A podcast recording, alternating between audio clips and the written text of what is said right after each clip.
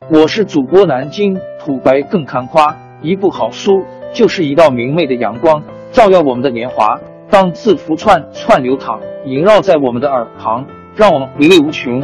天津上元书院又和你们见面了，欢迎您的收听。听众朋友们，大家好！开讲前先打个小广告。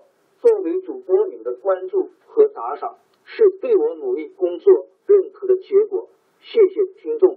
天津上元书院、南京土白更堪夸主播最新专辑《平话祖国华夏上下五千年》终于上线了，一部宏伟巨作。我们的祖先以伟大的创造力、强大的生命力和巨大的凝聚力，世世代代繁衍生息，历尽磨难，从远古走到现代，从蒙昧走向文明。全书共计。两百八十三回，作为播客，我劳动我所得，付费的有声书来了，你愿意为此花钱花时间吗？评话中华上下五千年专辑的进度更新按听众的关注和评论而定。喜马拉雅号 UID 七三二六四零二二，微信号 sh 八五七三零一四四九，请多多关注。多多打赏，谢谢大家，谢谢。下面正式开讲《平话中华上下五千年》专辑。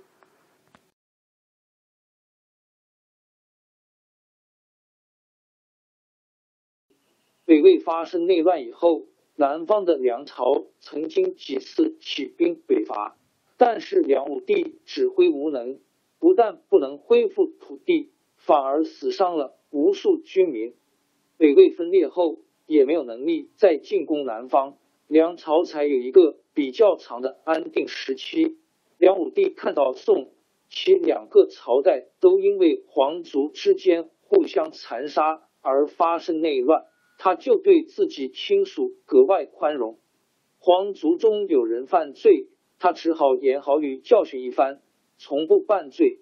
梁武帝有个六弟临川王萧红。是个贪得无厌的人，尽情搜刮财富。临川王府内室后面有几十间库房，平日锁得严严实实的。有人怀疑里面藏的是兵器，向梁武帝告发，说萧红私藏兵器，准备造反。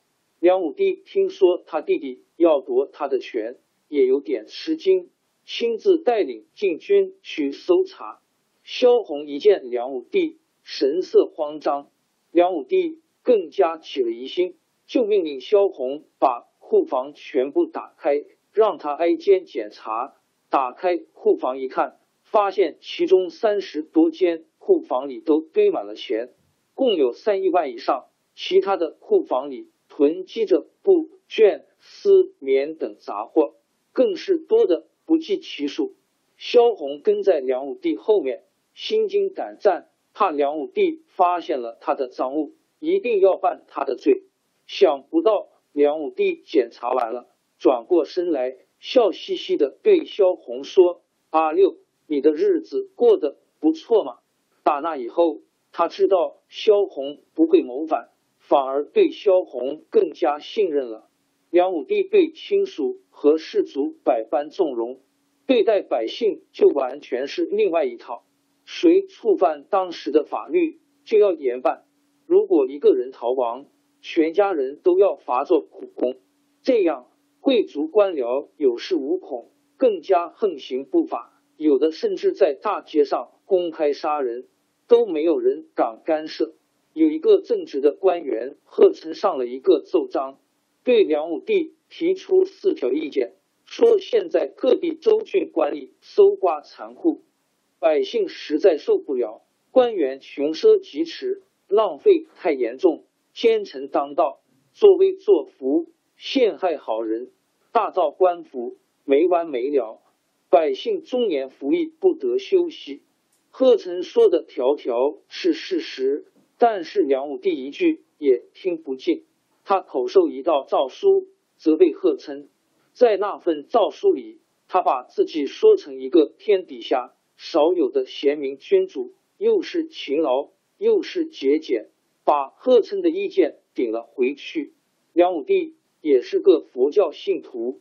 他在健康建造了一座规模宏大的同泰寺，每天早晚到寺里去烧香拜佛，讲解佛法，说这样做是为了替百姓消灾积德。到了他年老的时候，更干出一件奇怪荒唐的事来。有一次，他到同泰寺舍身，也就是要出家做和尚。皇帝做和尚，这还是破天荒第一次。可是皇帝说要出家，谁敢反对？再说那时候佛教盛行，皇帝肯做和尚，还表示他对佛法的虔诚。梁武帝做了四天和尚，宫里的人把他接回去了。后来他一想，这样做不妥当，因为按当地的风俗，和尚还俗要出一笔钱向寺院赎身。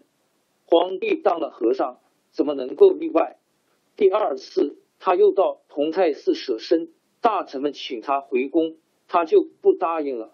后来大臣们懂得他的意思，就凑了一万万钱到同泰寺给这位皇帝菩萨赎身。寺里和尚能够收进一大笔钱，怎么不高兴？当然同意他还俗。大臣们就排了一仗，到寺里把他接回来。第三次。